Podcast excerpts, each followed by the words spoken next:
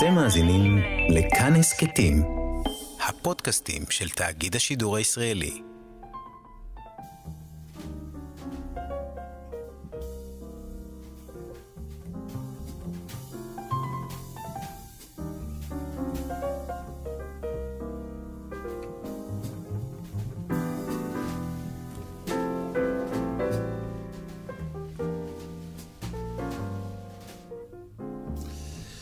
שבת שלום. צהריים טובים. ברוכים הבאים להתבודדות, כאן ברדיו כאן תרבות, באולפן יאיר אסולין ועמיחי חסון. יאיר, מה שלומך?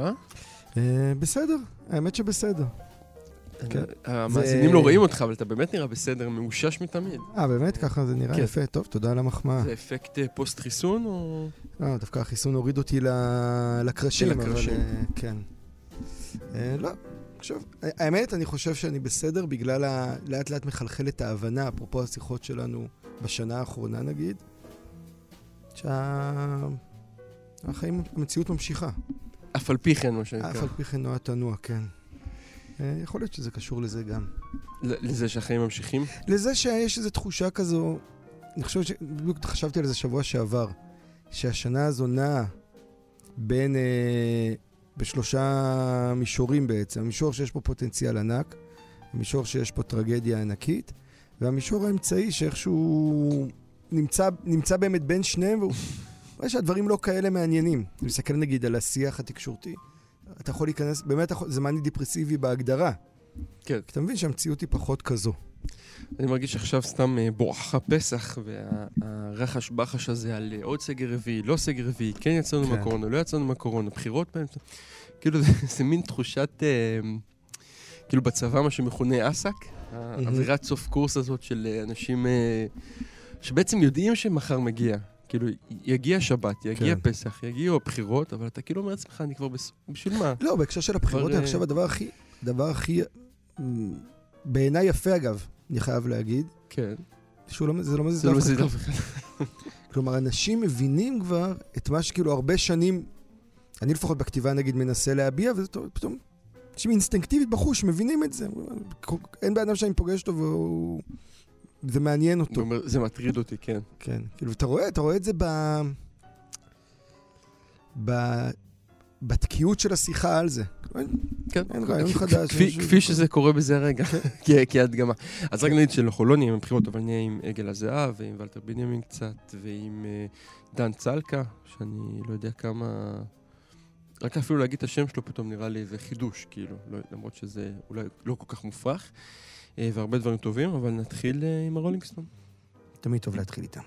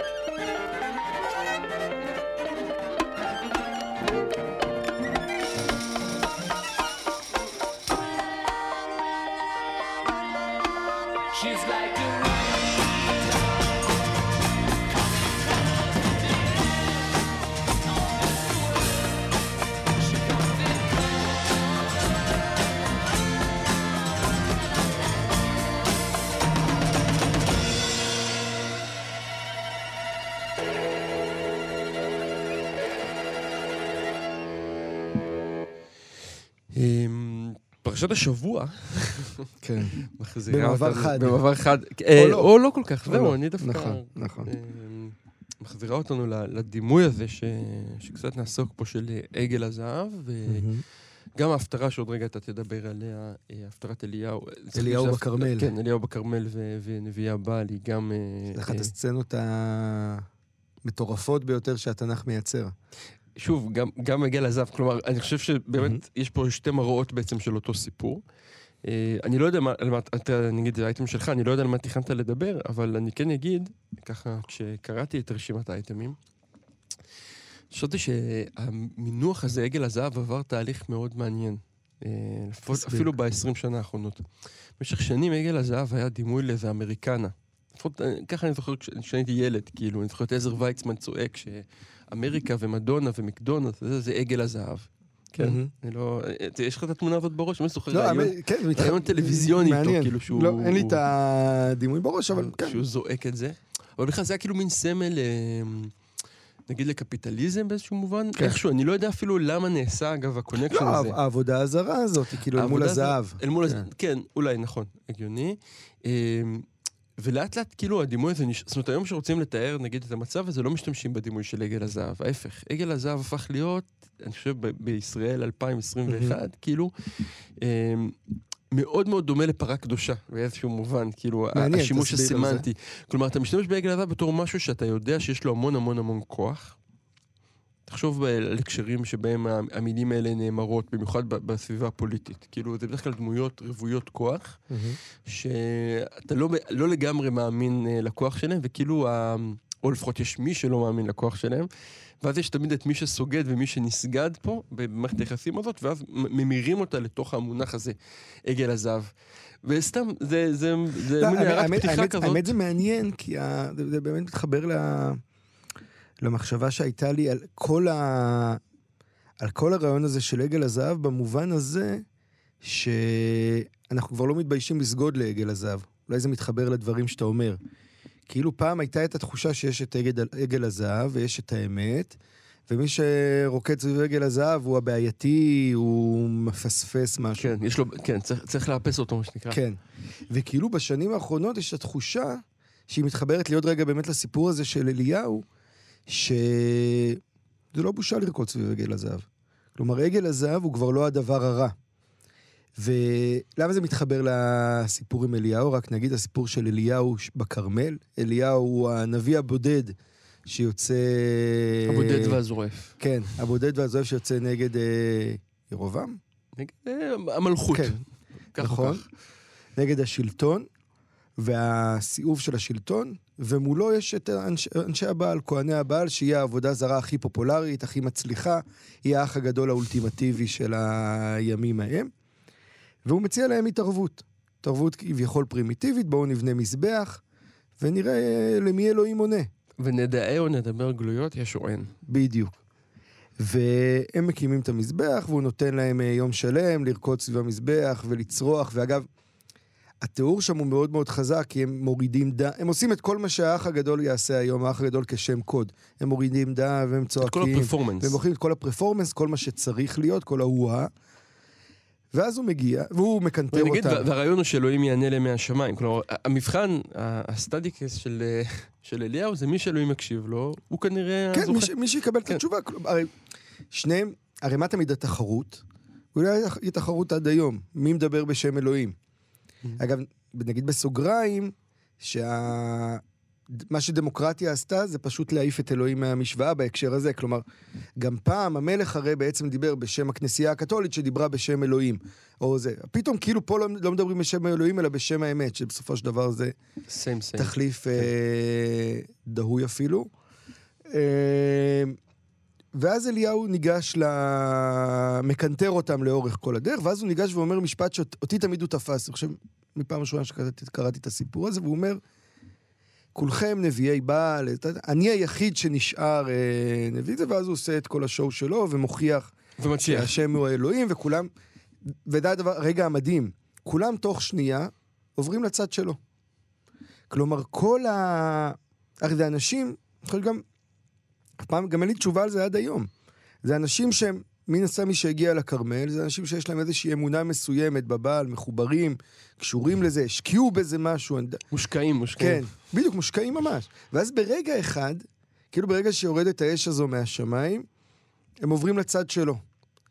והדבר הכי מדהים, שרגע אחר כך הם שוכחים שהם עברו לצד שלו, והם חוזרים כאילו לצד של הבעל.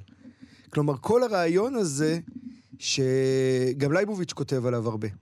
שהרי השאלה הגדולה לסביב עגל הזהב זה איך לפני 40 לפני יום שנייה, שמעתם את כן. אלוהים, פתאום אתם uh, מייצרים uh, עגל ואומרים אלה אלוהיך ישראל. ואני חושב שזה סביב אותו דבר. כלומר, ה... מה אנחנו מגלים היום? מה, מה, מה בעצם עולה היום בישראל על פני השטח? התחושה הזו של ה... של לא אכפת לי מה האמת. אכפת לי מה עובד כרגע. כאילו, אל תבלבל לי את המוח עכשיו על רעיונות גדולים. לא מעניין אותי אם יש אלוהים. כרגע כולם רוקדים סביב עגל הזהב, אני רוקד איתו ביחד. וה... ואם פעם זה נעשה באיזושהי צנעה מסוימת, או מחשבה פנימית כזו, אז ה... אני חושב שהשינוי הכי גדול היום זה שפשוט כולם אומרים את זה בגלוי. וזה אולי, קראתי לזה מבט מחודש על עגל הזהב, אבל ההבנה היא, שזה, אני חושב, מאוד מתחבר למה שאתה אמרת, ש... שעגל הזהב הוא ה... ההוכחה הטובה היא שרוקדים סביבו. וכאילו, ואי אפשר כמעט להתכחש להוכחה הזו. מה שנקרא אה, מיליארד סינים לא טועים כזה. כלומר, אה, ההתעלות ב- בעצם, או בשיטה האמריקאית אה, פרוטסטנטית, מהמם. עצם זה שיש לך כסף, הוכחה לזה שאלוהים ממילא איתך, כן. באיזשהו מובן. כן. אני אומר, יש, את- הרצון, אגב, זה מביע, מעיד על משהו לדעתי מאוד מאוד עמוק. והוא חוסר האמון, דיברנו על זה שאנשים לא אכפת להם מהבחירות. זה נובע מחוסר האמון הכי בסיסי במציאות. כלומר, אל תמכור לי רעיונות גדולים. אל תספר לי עכשיו על משהו משמעותי. אתה רואה שם, נגיד, אתה קורא בפרשה, אתה באמת כואב, לי לפחות, כואב הלב על אהרון הכהן. הוא נמצא באיזושהי סיטואציה שאין לו סיכוי להצליח בה. אין לו סיכוי להסביר להם, הרי מה הוא מנסה, המניפולציה היחידה שהוא מנסה לעשות זה להגיד להם תביאו את הזהב. אבל כשאנשים מרגישים שהם כל כך חסרי אונים, הם יביאו גם את הזהב. שלהם, מה שנקרא. ועם כן. הכל. ואז הוא באמת עומד חס... אין לו מה לעשות, הוא חייב לעשות את הדבר הזה ולייצר את עגל הזהב. ולי זה מתחבר מאוד מאוד חזק ל... לשיחה שמתחוללת היום סביב ה...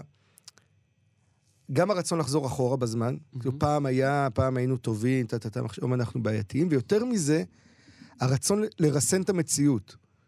כאילו מה, הרי מה קורה בעגל הזהב? מה הכוונה. בלרשם? אני רוצה, נגיד, אה, יש, הגיעו למסקנה שהרעה החולה הכי גדולה בעולם, כאילו, זה הרשתות החברתיות. אז מה העניין? נעשה רגולציה שתסרס את הרשתות תסדיר, החברתיות. תסדיר, זה המילה. בדיוק. כן. תסדיר ובעצם תסרס ותחזק את השליטה שלנו על זה. כאשר בעצם, אני חושב שהדבר אמור להיות הפוך לגמרי. כאילו, אם אנשים רוקדים סביב עגל זהב, תשאל את עצמך למה הם רוקדים שם. אל, ת, אל, אל תשבור סתם את עגל הזהב. כלומר, אני חושב שיש, הרגע הזה, לדעתי אגב, זה הרגע שבו, כשמשה רבנו יורד, בהוראת הקדוש ברוך הוא, אבל כשהוא יורד והוא מרסק את עגל הזהב, אני חושב ששם הוא בעצם מאבד את העם. ורואים את זה גם לאורך כל הסיפור אחר כך. כלומר, זה איזשהו רגע שבו, אין לי אפילו את המילים המדויקות, אבל כאילו, אם אתה עובד עם עגל הזהב, ואתה מנסה לתת מענה לצורך האנושי הזה, אז עשית את העבודה. אבל אם לא, אז אתה במובן מסוים נשאר בסוף, אני אקפוץ קדימה, נשאר במדבר. אבל אני רוצה לאתגר רגע את, את מה. שאמרת עכשיו. הפרשנות המסורתית הרי שהיא מנסה להסביר את ה... למה בני ישראל בכל זאת, כמו שציטטת מקודם, אה, לפני רגע ראיתם את אלוהים ועכשיו אתם. אה, מצביעים על אה, יציר כפיכם.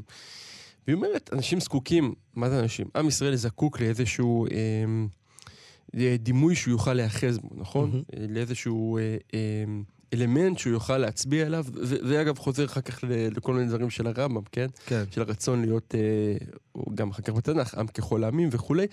אנשים צריכים להיאחז באיזשהו אה, דבר, ועגל הזהב היה הפתרון הכי סביר שיכל אהרון, עם מניפולציה, בלי מניפולציה, לייצר באותו רגע.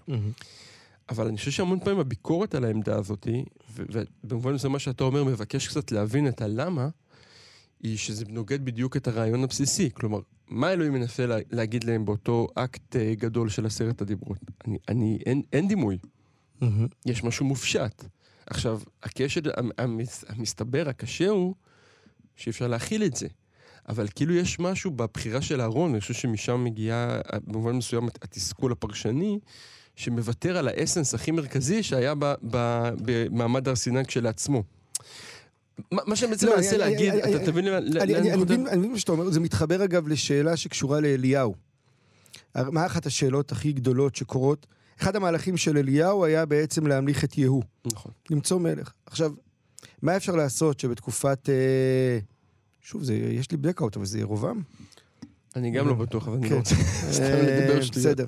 בתקופה ההיא המצב היה מעולה, ובתקופת יהוא המצב היה על הפנים. עכשיו, זה- מעלה את השאלה שהיא שאלה תיאולוגית מהדרגה הראשונה זה, אם שליח האלוהים עושה, מקדם מהלך, שהתוצאה שלו שהחיים שלך נהיו פחות טובים, האם זה טוב או לא טוב? כלומר, זה בדיוק מה שאתה תיארת. כי ה... לא סתם התורה מדברת על הרעיון הזה של, ה... של הלהיות באמת כאילו תורת חיים. ובני אדם, כשהם הם, הם זקוקים לאחיזה מסוימת, לא משנה מה. ולא משנה גם כמה התיאוריה תנסה להתנכר לאחיזה הזו, בסופו של דבר הם זקוקים לה.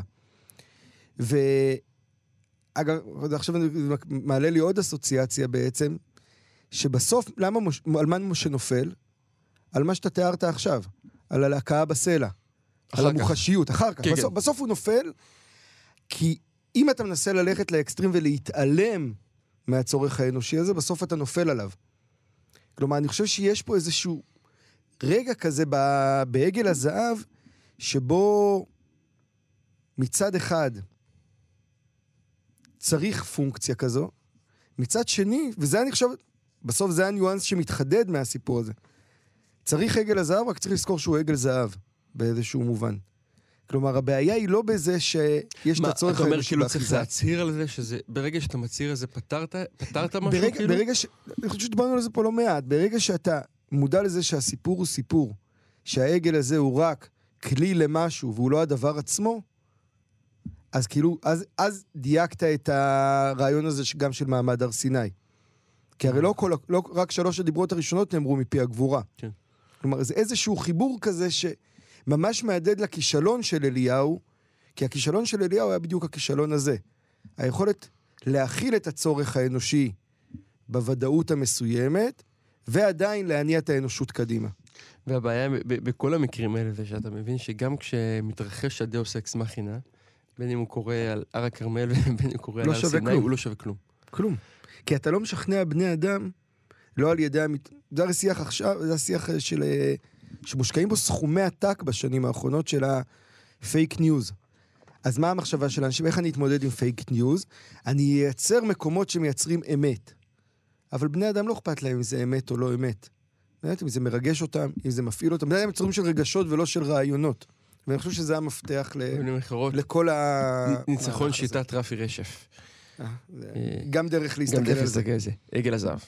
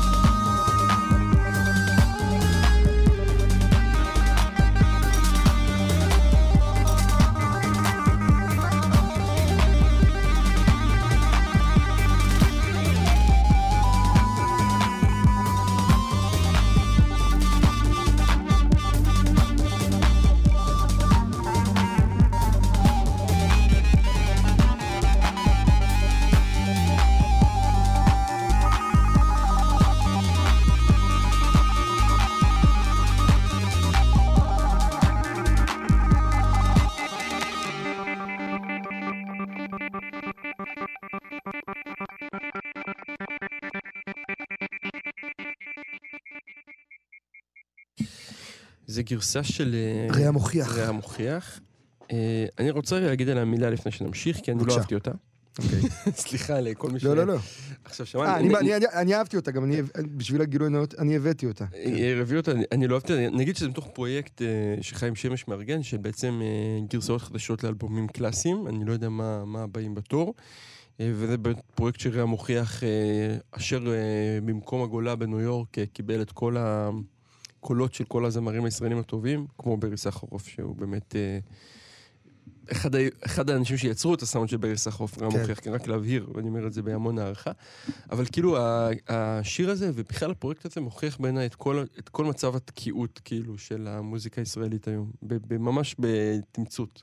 זה אני מסכים. שכאילו אין שום דבר חדש, מה נשאר? נשאר לעשות קאברים ולהעלות גרה על משהו שפעם, וגם עד היום. עכשיו, הפער בין הביצוע נגיד אהוד בנאי של עגל הזהב, לבין הנמי, אני אפילו לא יודע מה, מה שמעתי עכשיו, כאילו. אני לא מרגיש שזה אנמי, אני אני מתחבר למה שאתה אומר. קודם כל אני אוהב את רע מוכיח. לא, לא, מוכיח- לא, לא, מוכיח כבודו לא, במקומו מונח, מה אני לא- שנקרא. לא רוצה להגן על כן. כבודו כרגע, אני רוצה להגיד שאני אוהב את רע מוכיח עכשיו מההתחלה באמת אה, סימנים של חולשה וכאלה. זקני צפת. כן, כן, זקני צפת, נכון, כן. נכון. אגב, מסע הבחירות של מאיר אריאל.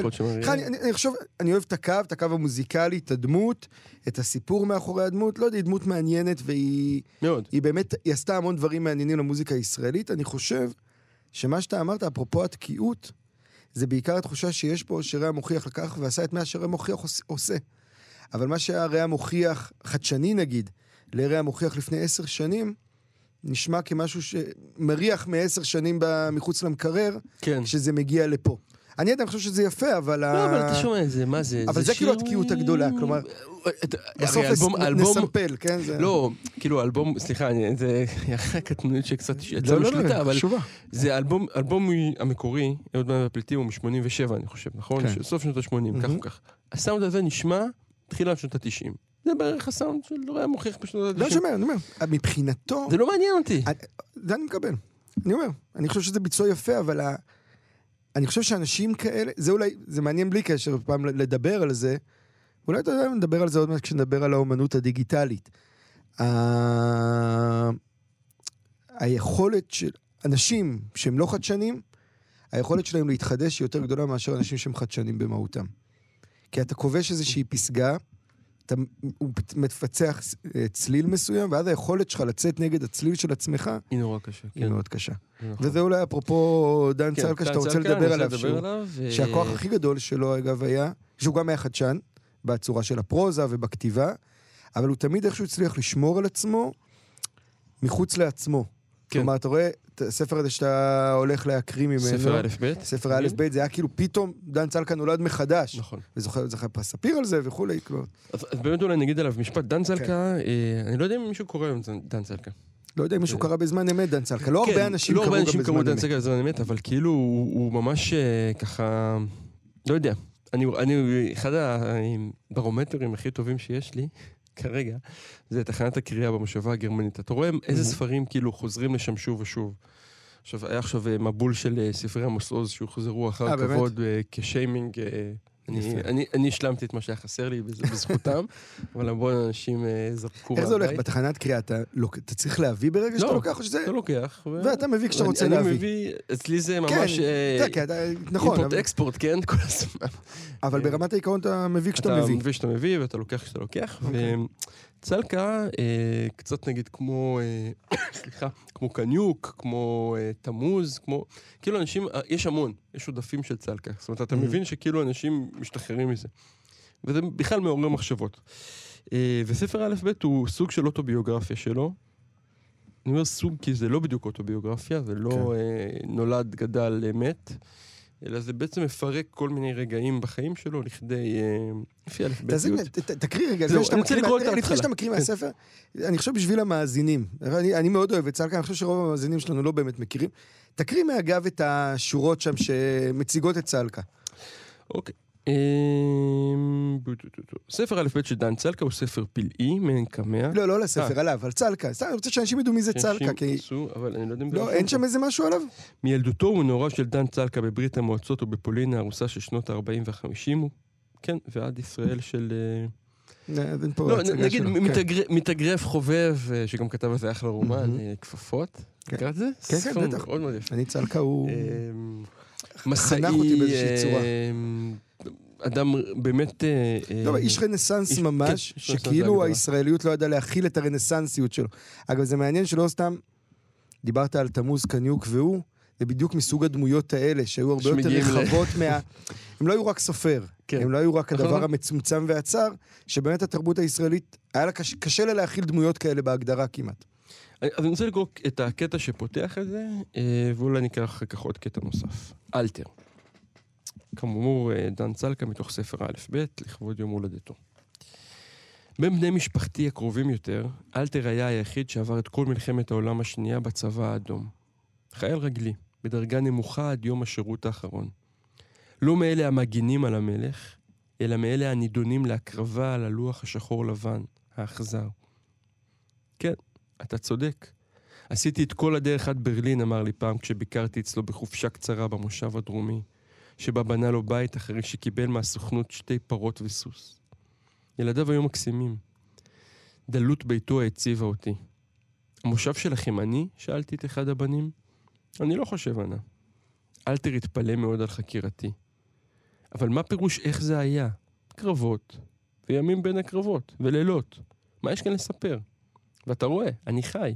הראיתי לך את התצלום שלי מהצבא. אתה נראה מצוין בתצלום, גאה, מצוחצח. אתה רואה? אמר. ניקח מפה, ותראה לי את הדרך שעשית, ביקשתי. מפה? בוא נצא החוצה. אני אראה לך את האדמה שלי. זאת מפה. אם אתה כל כך רוצה לדעת על המלחמה, תלך לסרטים, תקרא. מה אתה שואל אותי? אלתר עבד כסנדלר במושב. למחרת, מוקדם בבוקר, טיילנו בשדה. עמדנו ליד עץ נמוך, רטוב מטל. הוא נגע בגבי, אחר כך מישש שרוול חולצתי הצבאית. בד טוב מאוד, אמר. כן. עכשיו, מה, למה אני כל כך אוהב את הסיפור הזה? אה, זה רק נגיד, זה ממש אפיזודה וספר מלא ב, ב, ב, הוא בנוי כאפיזודות אה, באפיזודות כאלה מתחברות. מהחיים. כי אני כאילו מנסה לחשוב איך אני הייתי ניגש לכתוב סצנה כזאת, וזה לא ככה. מהמם. והבחירה שלו ב... בלהציב את הדיאלוג הזה רגע, בינו לבין, אה, לבין אלתר, והבחירה של איזה פרטים אתה... יש פה מעט מאוד מילים, לדעתי זה טקסט של מה זה, 250 כן, מילה, פחות אפילו. אפילו פחות, שמאוד מאוד מדודים, ואתה, למרות שזה כל כך קטן, אתה כאילו מכיר את האלתר הזה. יש לי לפחות, מהמם. כאילו הוא עושה מה שאולי רומן יכל לעשות באלף עמודים על דמות, אני מכיר אותו. הוא יושב לי בראש עכשיו. הסנדלר הזה ש, שהלך עד ברלין ברגל, ואומר לו, עזוב את המפה, ת, תסתכל פה על, על המושב שאני אגדל בו, על המציאות. כלומר, יש לצלקה, ו, וזה חוזר באמת, אני חושב שאתה, כשאמרת את זה, זה מתחדד לי נכון, לקניוק ולתמוז, איזושהי יכולת לתפוס אה, דמות, לתפוס אנשים, לתפוס תיאור במעט מאוד. מה שכאילו אולי סופר אחר היה נזקק באמת לארטילריה שלמה. אגב, גם אצל צלקה יש אלף לבבות, זה, זה כן. רומן שבדיוק עושה את זה. לא יודע אפילו אם זה רומן, זה אפוס, אה, כן. אפוס שמייצר את זה, אבל מצד שני, הכתיבה הקצרה שלו חסכנית, ואני חושב שהוא במיטבו בעיקר בסיפורים קצרים ובקטעים כאלה, וברשימות מסע. אמ, היא, היא מייצרת אפקט מאוד מאוד מאוד יפה. אולי נצא לשיר, ואולי נק... אוקיי. ואולי נקרא אחר כך עוד. בבקשה.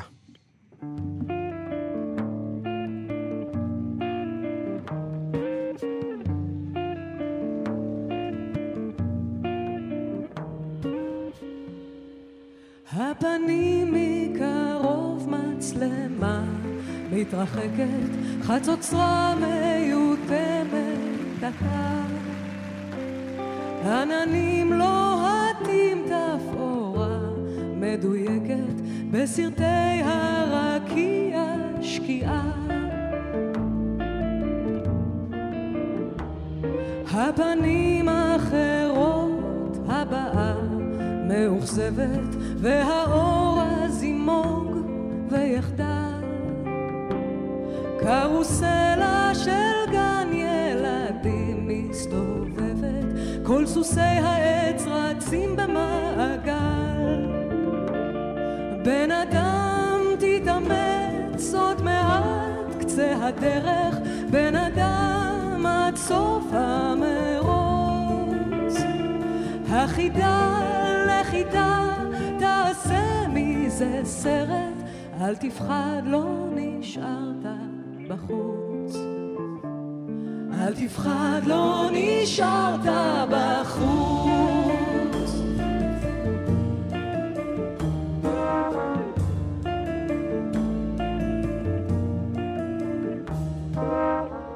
מצלמה מן הגב בתנועה מאופקת מתקרבת אליך כעת הסתכל בה ישר ובשקט כן שיחקת אותה באמת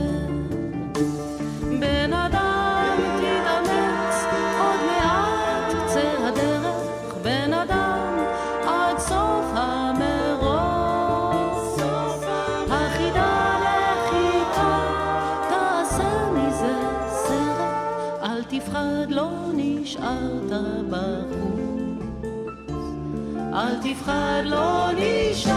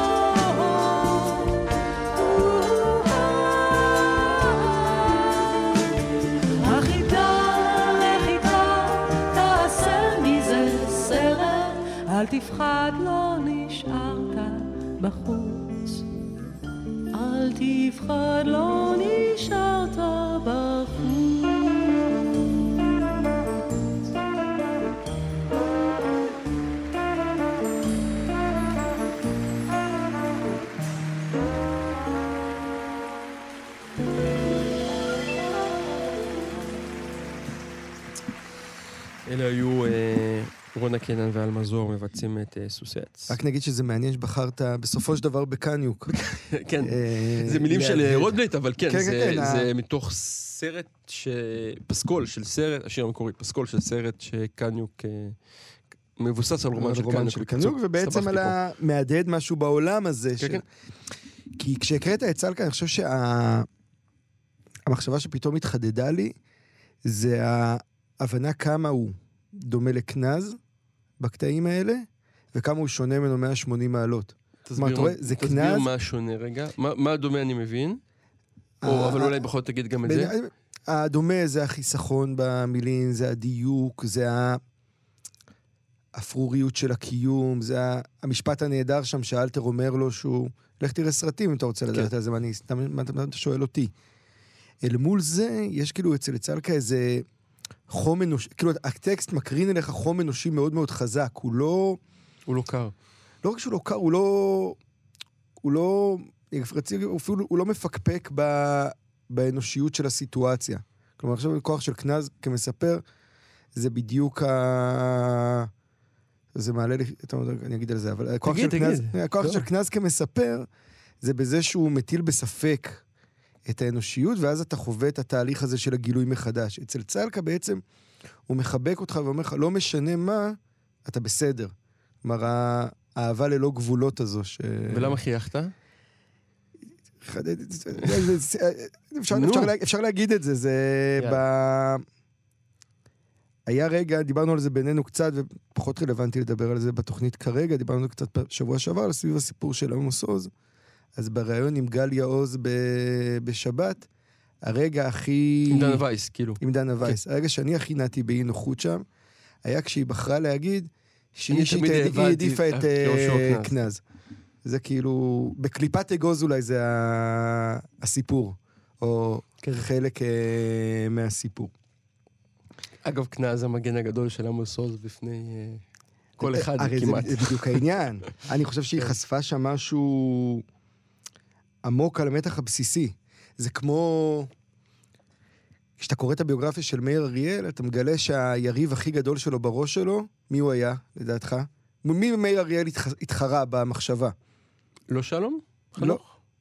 היריב הכי גדול שלו היה שלמה ארצי. הוא חשב שהוא שלמה ארצי בעצם. כשהוא ראה את שלמה ארצי מפוצץ את קיסריה, וזה אמר, אני אמור להיות שם, אני Mm. אמור להיות עם הקהל, עם ההמונים.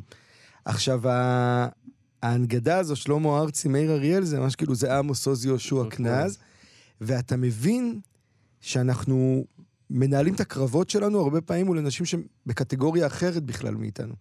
כאילו. קרבות, והם לא מודעים לזה. כן, החוסר מודעות הוא... הפרט- השולי הזה. כן, לחלוטין. רציתי לדבר על אה, דבר, אפרופו דברים מעניינים שקורים בעולם, וזה לא הבחירות, אה, דבר מרתק והוא? ומדהים שמתחולל ב, בש, בתקופה האחרונה, והוא הת- הגיע לשיא ממש, או מגיע לשיא ממש בזמנים אלה, וזה ה... הטירוף אה, של האומנות הדיגיטלית. לשבוע שעבר נמכרה יצירה, נשבר השיא של מכירת אומנות דיגיטלית. מה זה אומר. בעצם אוניברסיטה? סליחה? זה אה, תמונה שהיא אוקיי. נמצאת רק בדיגיטל, אוקיי. והיא נמכרה ב-600 אלף זאת דולר. אומרת, אין לה- אין לה מימד פיזי? אין לה כאילו, בכלל? פיזי. יצירה דיגיטלית שנעשית בדיגיטל ומתקיימת בדיגיטל ונשמרת על ידי הטכנולוגיה של הבלוקצ'יין בתוך מקום מסוים שמקנה את העבודה רק לך. עכשיו, בעצם כמו שאתה קונה יצירה ופעם היית תולה אותה בסלון או מהמם. זה, פה אתה, אין לך מה לעשות איתה. למה, אתה יכול להקרין אותה על מסך, אתה יכול להקרין לא? אותה על מסך כביכול בסלון, אבל ברור שזה לא העניין, כי רוב האנשים גם לא מקרינים אותה, והצורך הוא בעצם האספנות. כלומר, הבאתי פה את ולטר בנימין, ועוד רגע אני אמצא את מה שרציתי להקריא ממנו, כאילו להגיד שזה שלך.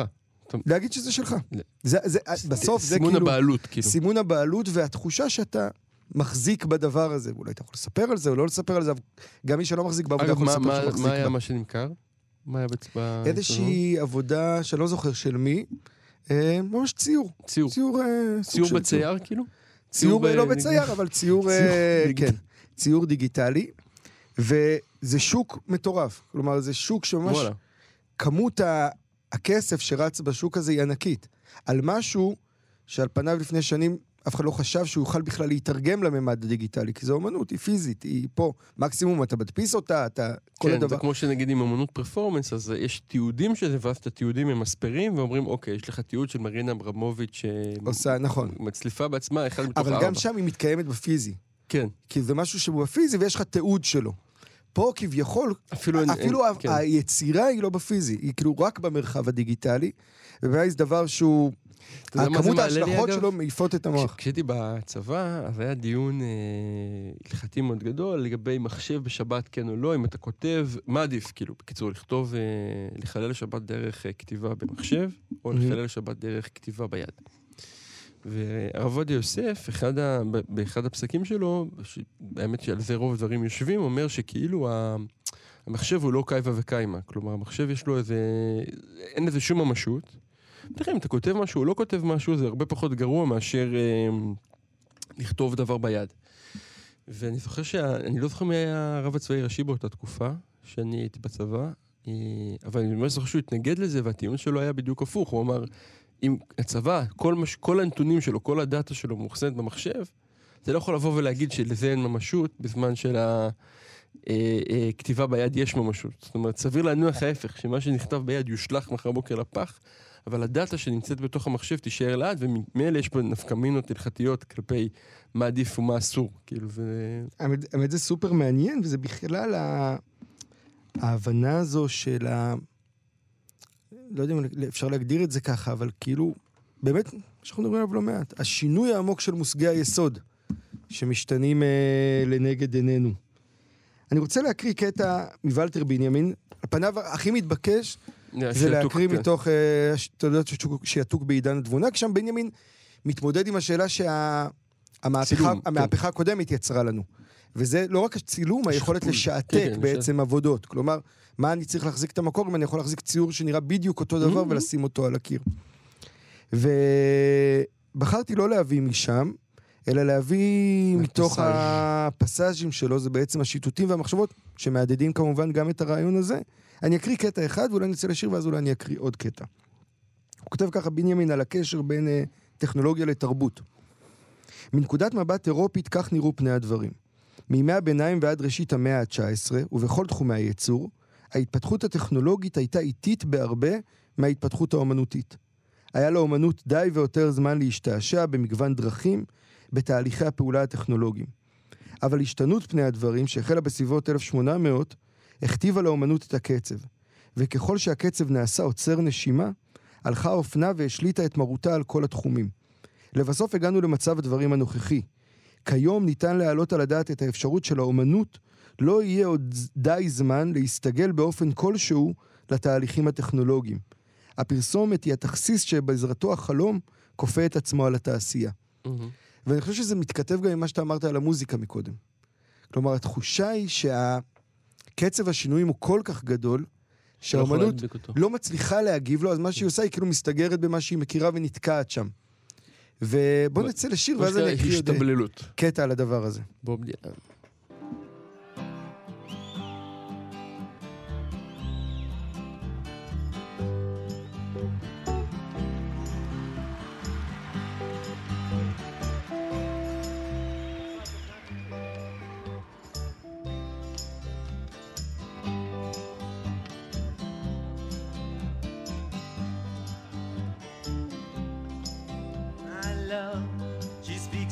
Silence without ideals or violence.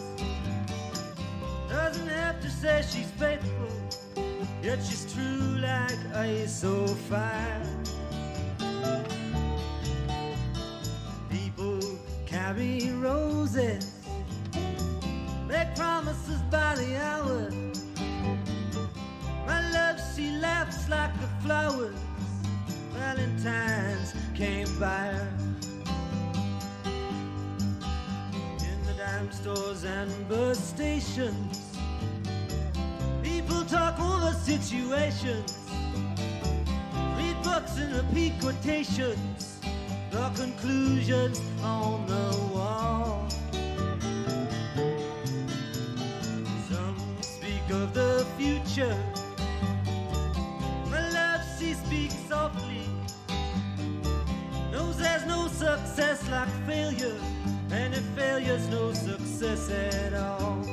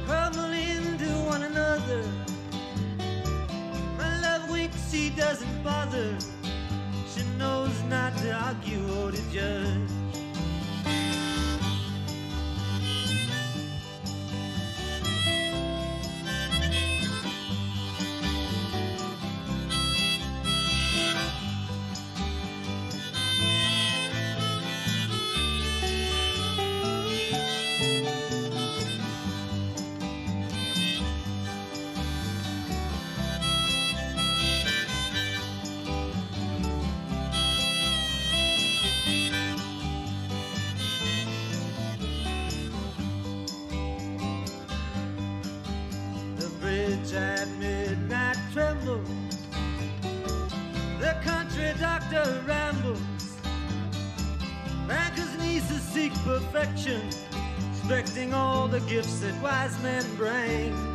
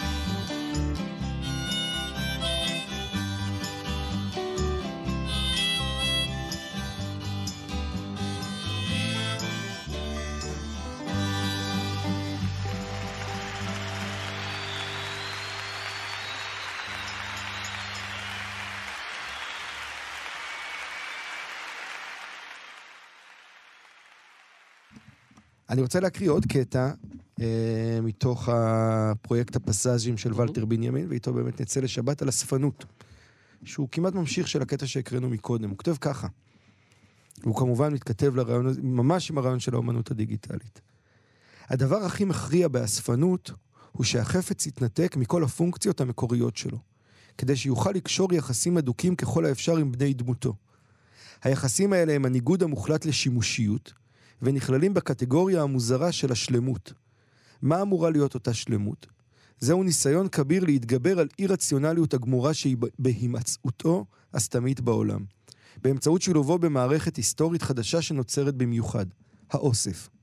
בעבור האספן האמיתי, כל דבר ודבר במערכת הזאת הופך לאנציקלופדיה שמכילה את כל הידע על התקופה שלו הנוף התעשייה ומי שהיו בעליו המקוריים. הקסם העמוק ביותר שמחולל האספן הוא כליאתו של העצם היחיד במעגל מחושף, שם עובר בו רעד אחרון, רעד ההירחשות, בטרם יקפא לעד. כל מה שנזכר, נהגה והיה מודע לכך, היה מודע לכאן, למסגרת, לתושבת, לחותם של בעלותו. אין לחשוב שהטופוס היפראוניוס, שזה? ביוונית המקום שמעל הרקיע, Mm. שם שוכנים לפי אפלטון אבות הטיפוס הלא משתנים של הדברים, זר במיוחד לאספן. האספן הולך לאיבוד, אין ספק. אבל יש לו הכוח להיאחז בקנה קש, למשוך את עצמו חזרה למעלה, ומתוך ים הערפל שאופף את חושיו מתרומם, כמו אי, החפץ שזה עתה נרכש. אספנות היא צורה של זיכרון מעשי. ומבין ביטויי החולין של הקרבה היא הממצה ביותר. בסחר העתיקות גם הפעולה הקטנה ביותר של חשיבה פוליטית מהווה במובן מסוים תקופה. אנחנו בונים כאן שעון מעורר שמרומם את הקיץ' של המאה שעברה לכדי מכלול. ונדמה לי, אני ממש אסיים בזה, זהו, בסוף זה גם מהדהד את העגל הזהב. אני חושב שהאמירה הזאת שלו, שאספנות היא צורה של זיכרון מעשי, זה ה... זו הצדקה לכל הטירוף הזה של האומנות הדיגיטלית. כי בסוף טכנולוגיה הזאת של בלוקצ'יין, מה שהיא מבטיחה לך זה את השלימות האידיאלית. הזאת שהאספן יכל רק לפנטז עליה, ופתאום הוא יכול להגשים אותה. להחזיק אותה. הוודאות הזו, הוודאות, הצורך הזה. ב- בהחזקה. כן, בשלמות. בשלמות. הצורך כאילו, ש...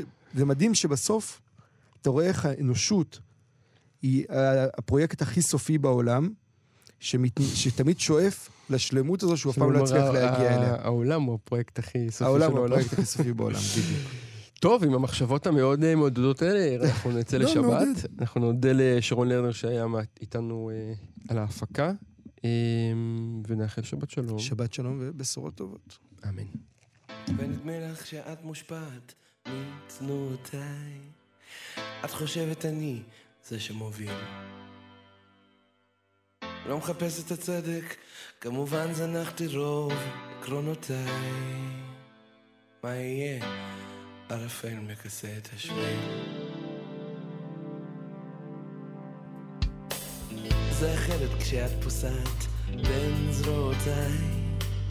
משתדלת וזה בוודאי מועיל. לא מוצא את התוכן מזמן זנחתי רוב מטרותיי. מה עכשיו? עשן עוטף את השביל. עוד נגיעה ועוד עצב. הכל כאן מוכר. אנחנו ביחד, בכדי לחיות לנצח. עוד רגיעה ועוד...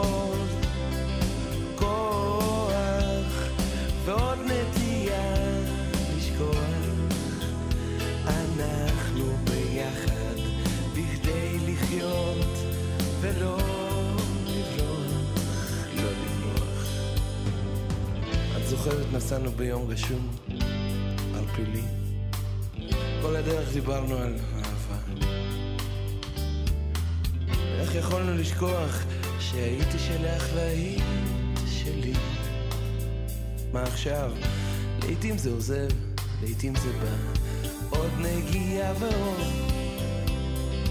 בעצם הכל כאן מוכר